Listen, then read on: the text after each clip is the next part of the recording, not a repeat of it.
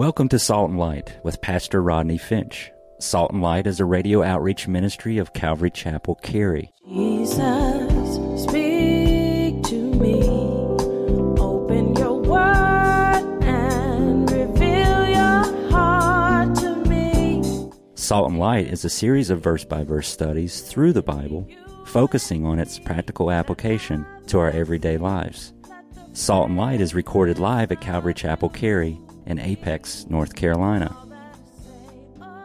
Stay tuned. At the end of the program, we will give you information on how to contact us, so be sure to have a pen and paper ready. Today, Pastor Rodney will be teaching from the book of Galatians, chapter 1. So grab your Bibles and follow along. Now, with today's teaching, here's Pastor Rodney. I think if you teach people about the grace of God and you teach them properly and help them to understand this topic of grace, it won't cause them to go out and sin it up. Are you listening? It's not going to cause you to go out and sin it up. If people understand grace in the context in which they should understand grace, it's going to cause you to go out and love the Lord more. It's going to cause you to say, God, you know what? I need to serve you more. God, I need to give you my heart more. God, I need to give you my time more. God, I need to give you my thoughts more. God, I need to read the word more. God, I need to pray more. God, I need to get involved in church more. That's what grace will do for you. Grace will help you to understand what God requires of you. It will not cause you to go out and sin. And when you do go out and sin, the Holy Spirit will come and convict you, and you won't go out and sin again because you understand the grace of God. And that's why we can't compromise. And that's why we can't ever, ever, ever stop telling people of the grace of God. Because the grace of God is important. It's interesting because when preachers and teachers today, they're so worried about teaching grace, but Jesus wasn't. Think about it. Jesus wasn't. I mean, Jesus wasn't afraid to have the father of the prodigal son to give his son a kiss instead of a lecture when he returned home. You remember that story in Luke 15? He wasn't afraid to give his son a, a, a, a party instead of probation. Amen. Some of y'all know what I'm talking about probation, but I won't ask you to raise your hand. probation. Jesus wasn't afraid to show grace to the woman who was caught in the act of adultery. Don't you remember John chapter 8? Taking notes? That woman was caught in the act of adultery? Caught in the act of adultery? Caught. How do you catch somebody in the act of adultery? Hmm. Things that make you go, hmm. Yeah, they catch this woman in act of adultery. They bring her to Jesus. They throw her at Jesus' feet. All the guys are around, and then they're all accusing her. And the Bible says Jesus leaned down and he wrote something. We don't know what he wrote. I think he probably wrote the names of the guys who was probably sleeping with her too. Okay. After a while, Jesus looks at the woman, and the woman looks at Jesus, and I think she looked at Jesus with those grace filled eyes of his. And he said, Woman, where are your accusers? And she said, They're not here, Lord. And he says, I don't condemn you. And I, I, can imagine Jesus took the woman by her hand. He lifted her up.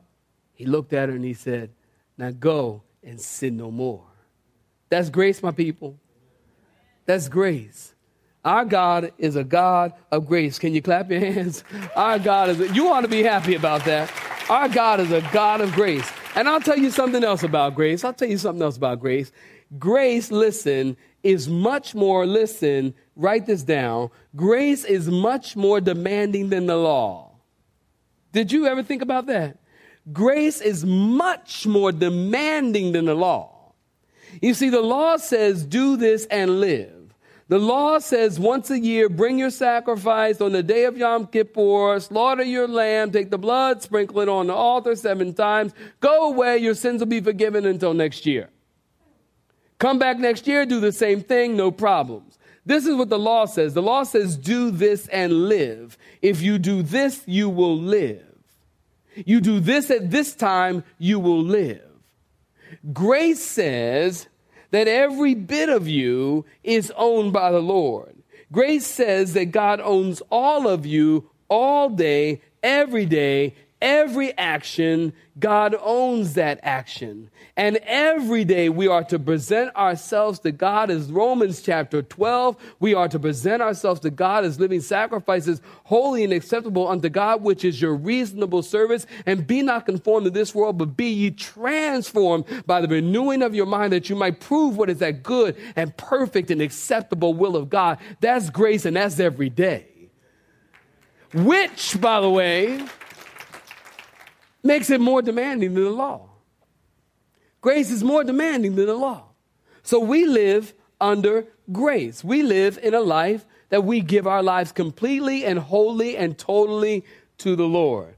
Well, I am completely out of time and I haven't gotten to verse 1. that happened. Ron, that happened three times today. What happened?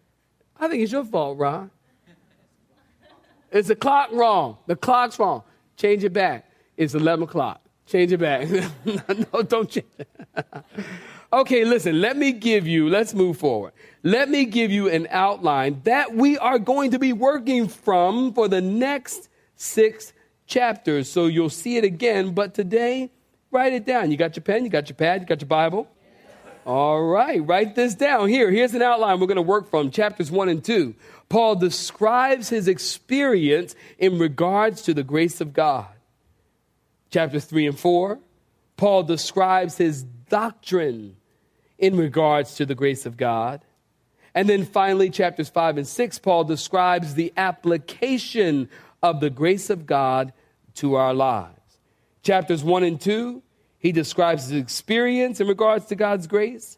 Chapters 3 and 4 describes his doctrine in regards to God's grace. Chapters 5 and 6, he describes the application of the grace of God to our lives. We will be showing you that outline each and every time we are in this book. And we've titled again, I've made it easy, the sermon title, Grace Filled Freedom. We'll be talking about that for the next several weeks. Okay, Galatians chapter, let me turn there myself.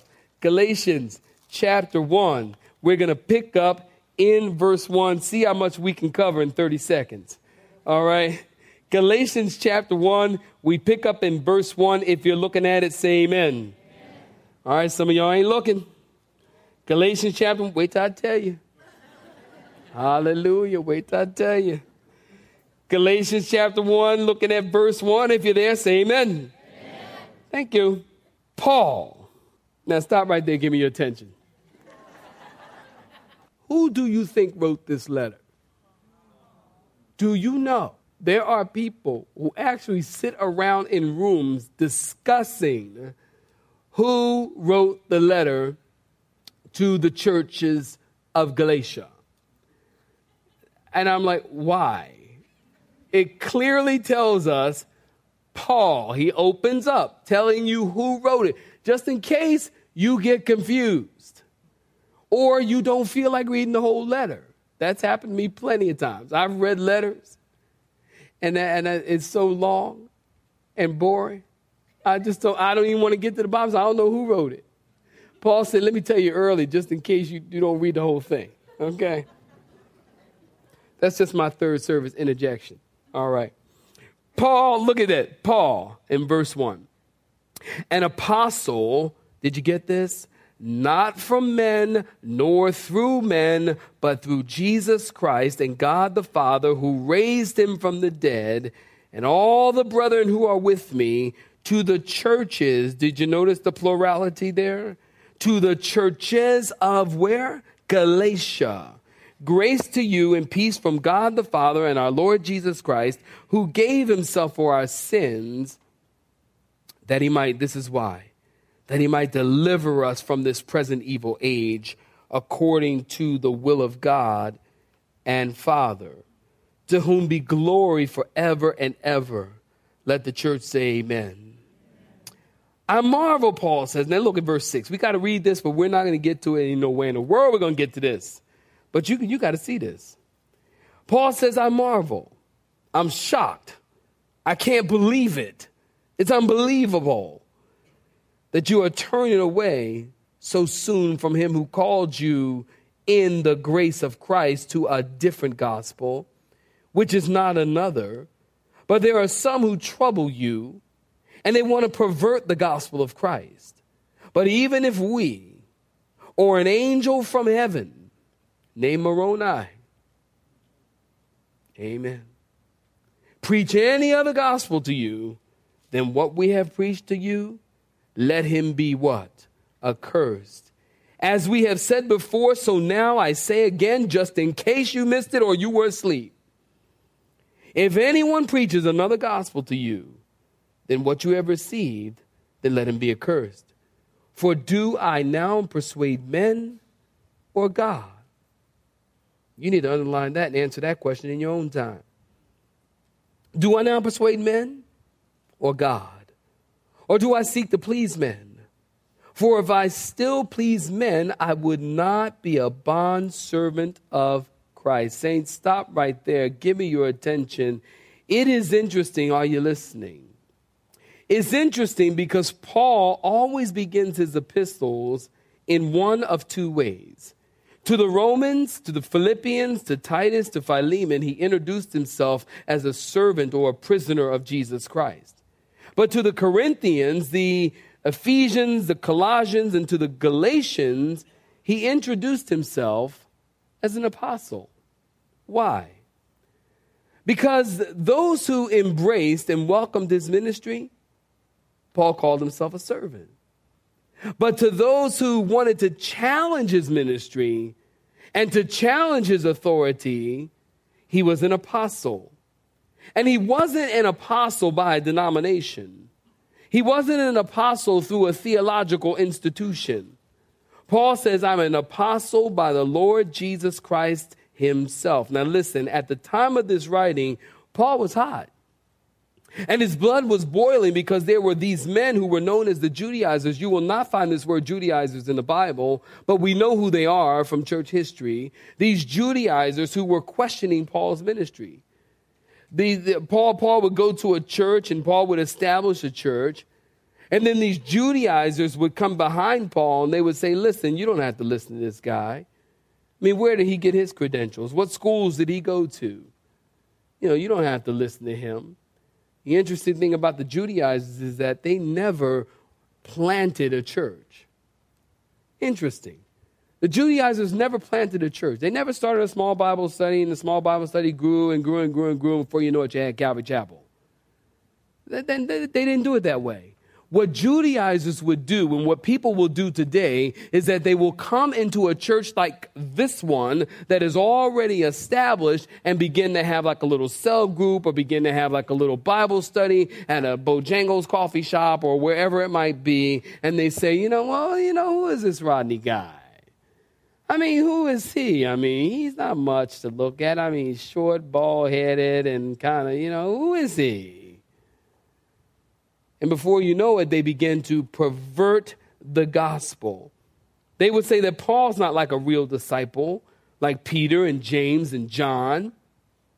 They would say, You don't have to listen to him. And Paul says, Well, I want you to know that I am an apostle, and I am not an apostle of men. I don't represent or a denomination or an organization. He says, I'm an apostle of Jesus Christ. In other words, listen, saints, men haven't been ordained, Paul would say, by, I haven't been ordained by men, that I have been ordained by the Lord. And you have to understand something man does not ordain anything. You know, we think that men ordain you, men lay hands on you and ordain you as an apostle. No, they don't. Jesus said, I have chosen you and I have called you and I have sent you. Just because some man or some church lay hands on you and tell you that you're an apostle and they give you a license doesn't mean that you're an apostle. Just because some man lay hands on you and tells tells you that you're a reverend or that you're a minister doesn't make you a minister. If God hasn't called you, then you're not. So Paul says, I don't represent man. I'm not an apostle of men, and I'm not an apostle by the agency of men. I'm an apostle of Jesus Christ. And don't, don't, don't misunderstand this. Paul wasn't caught up in titles. You know, the church today, people are caught up in titles. You know, you got an apostle this person, and bishop that person, and pastor this person, and reverend that person, and first lady. People told me one time, my wife told me one time, some, some lady called, she said, my wife told me, she said, some lady walked up to her and she said, Oh, you must be the first lady. My wife said, No, sweetie, I'm the only lady. Amen. She said, Huh, I'm the only lady, okay? We don't have that. Now, India, let me tell you something about India. In India, you might be the first lady, the second lady, the third lady, the fourth lady. But in the U.S., I told my wife, she, she was in both services. I told her, I said, sweetheart, let me tell you, you are the only lady. Never, don't ever have to think about that. You are the only lady.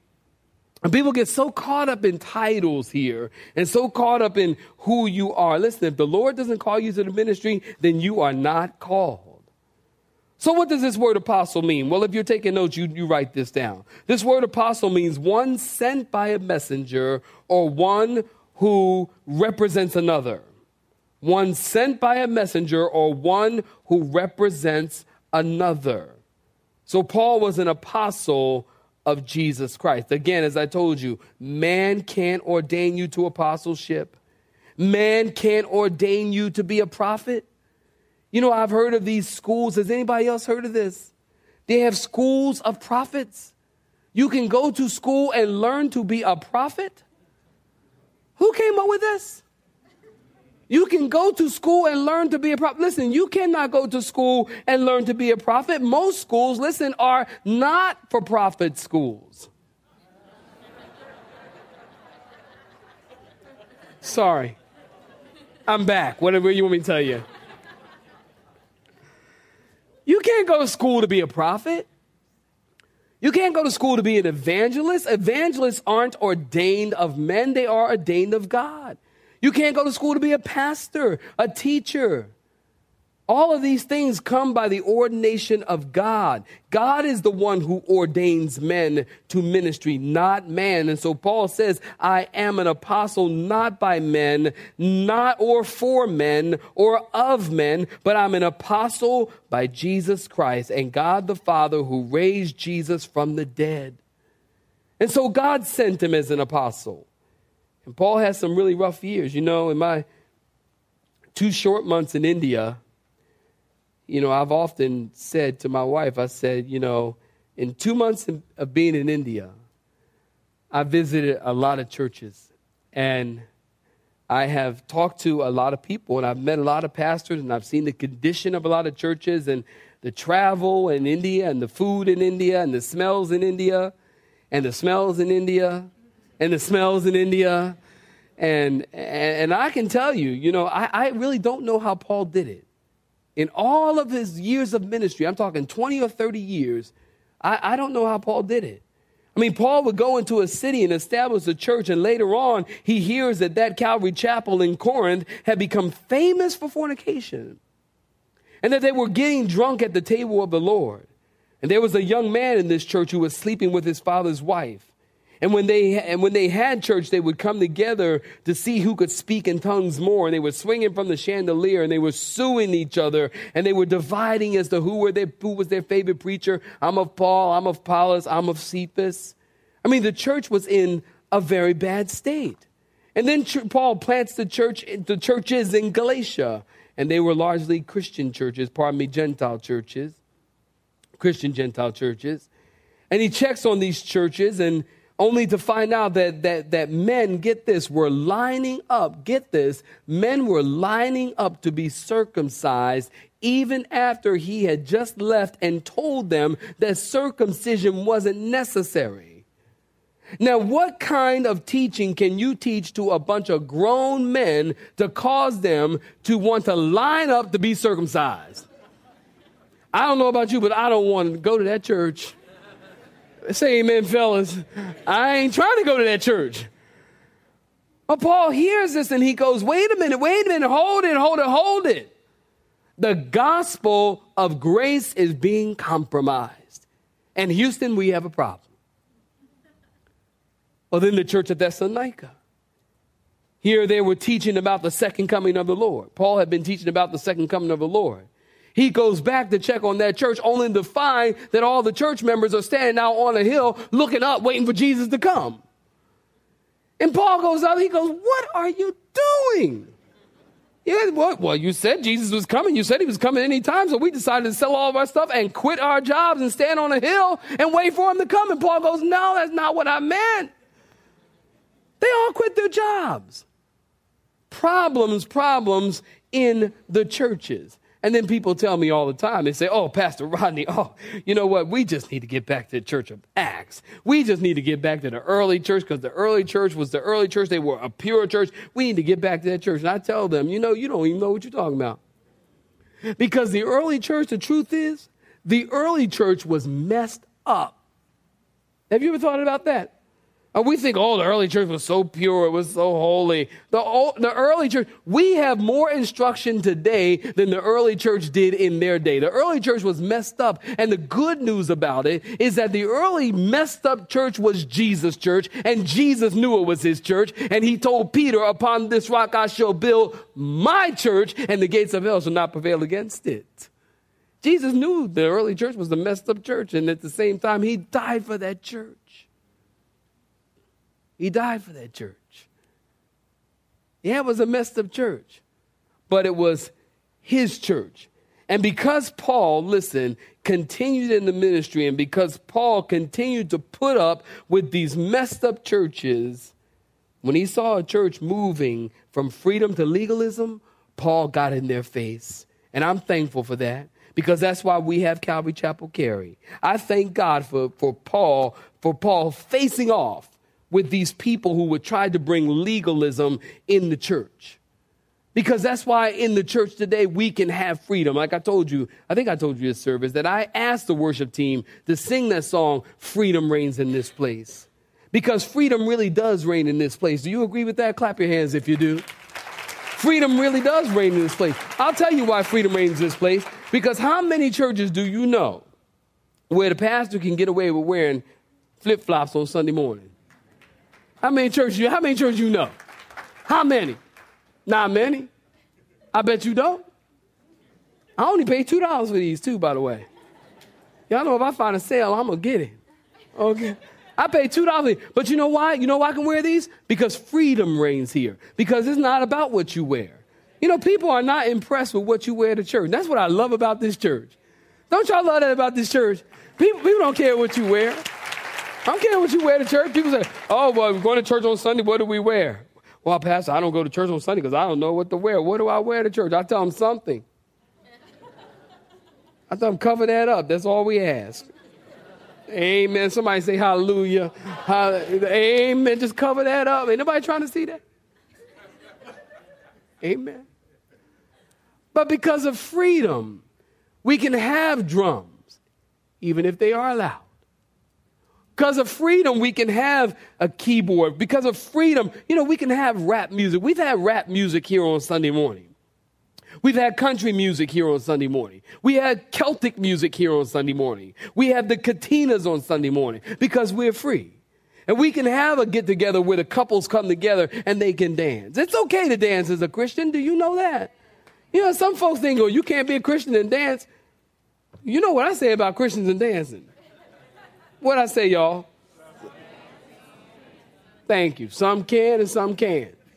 That's what I say. And if you can't, then come anyway, make a fool of yourself, and God, God love you anyway. but it's okay. Why? Because of freedom. We have the freedom for these things. And so Paul says, let's move forward to verse 3. Notice Paul says, we'll wrap it up right, right about around here. you know, what does a preacher mean when he says in closing? Nothing, absolutely nothing. Paul says in, in, verse 3 grace to you and peace from God. Now, listen, this is a very common Greek greeting. As a matter of fact, write this in your margins if you like.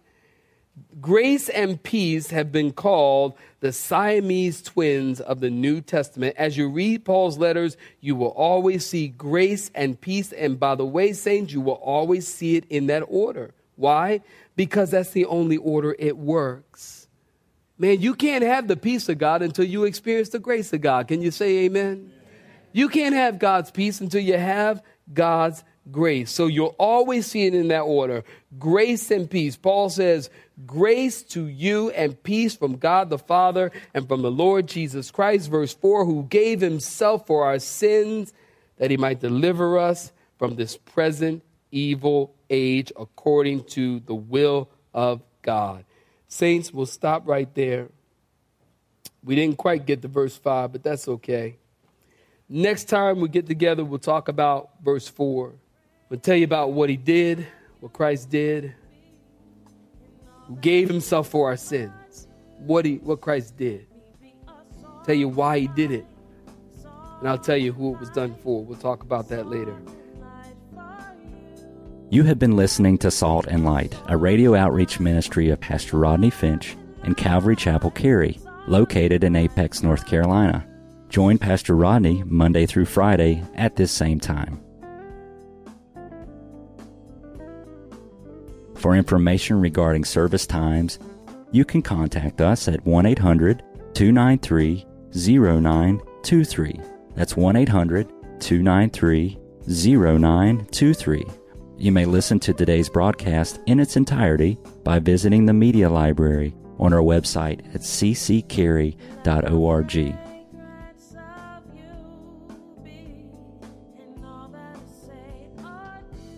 We would like to thank you for tuning in to Salt and Light and pray that you have been blessed. Until next time, may you be salt and light.